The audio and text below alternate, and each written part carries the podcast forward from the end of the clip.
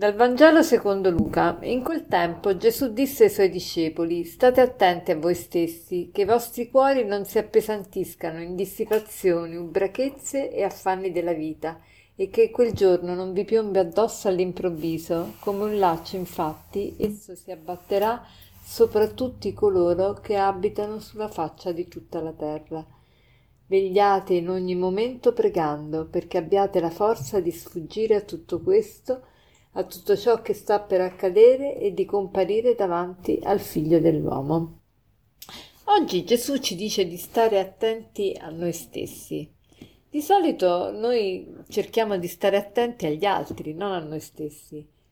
Cerchiamo di notare quello che fanno, come si presentano, quello che dicono e il più delle volte perché abbiamo il brutto vizio di paragonarci, cioè quando entra una persona nuova in una stanza subito ci paragoniamo, subito pensiamo è più bella o più brutta, è più intelligente o più scema, è più brava o più meno brava, insomma facciamo il paragone con noi stessi.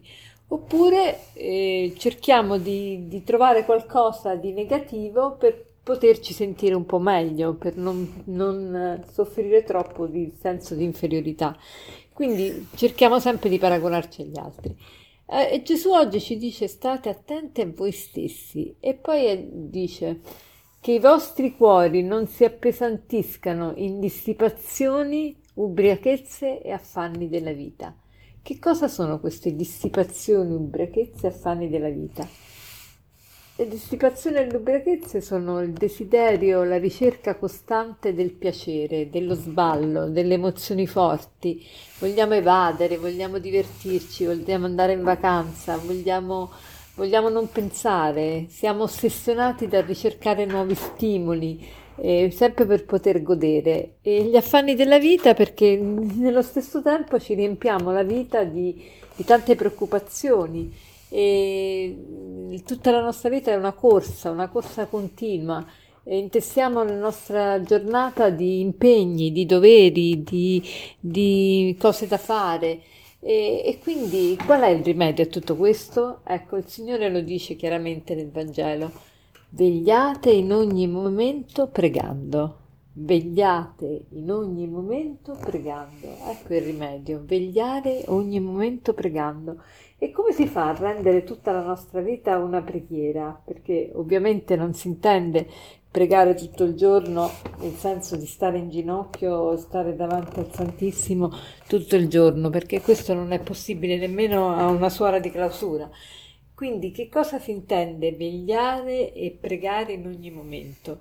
Vuol dire cercare di trasformare tutta la nostra vita in preghiera in lode del Signore, cercare di fare tutto insieme a Dio vivere la sua presenza costantemente. E questo lo possiamo fare se eh, iniziamo magari la nostra giornata con la preghiera. Anzi, il proposito che possiamo fare proprio concreto oggi è di dare il primo quarto d'ora, appena ci svegliamo, il primo quarto d'ora darla al Signore, non pensare ad altro, non pensare a fare il caffè, non pensare a, a lavarci, non pensare... No, il primo quarto d'ora lo diamo al Signore e quello imposterà la nostra giornata diversamente, ci darà quella calma, quella pace, quella concentrazione, quella, quella, eh, quella serenità che ce la porteremo avanti tutta la giornata e quindi riusciremo a vivere alla presenza del Signore. Chiaramente poi durante il giorno richiamiamo quella preghiera fatta quel quarto d'ora e tutto, tutto si svolgerà alla presenza del Signore e vedrete cambiamenti. E noi abbiamo la fortuna di avere con noi il nostro fondatore, più che la fortuna, la grazia di avere vivo il nostro fondatore che vive proprio, vive ancora da solo nel, sul nostro pianerottolo, fa tutto da solo, è autonomo, eccetera, ha 96 anni eh, ma veramente vedo quanto è importante lavorare su se stessi fin da quando uno è giovane, perché veramente il Padre Salvatore giorno dopo giorno lo vedo sempre più, eh, sempre più sereno, sempre più tranquillo, eh, dolce, affettuoso.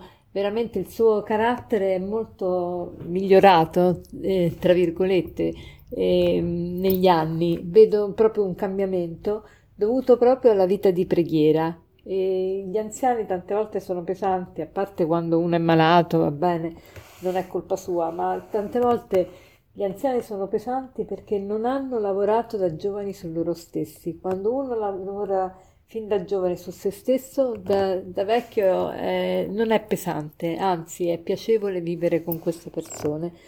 E per concludere, l'aforisma di oggi è questo. Il nostro carattere non è altro che l'impronta sulla nostra anima delle libere scelte di bene e male che abbiamo fatto attraverso la vita.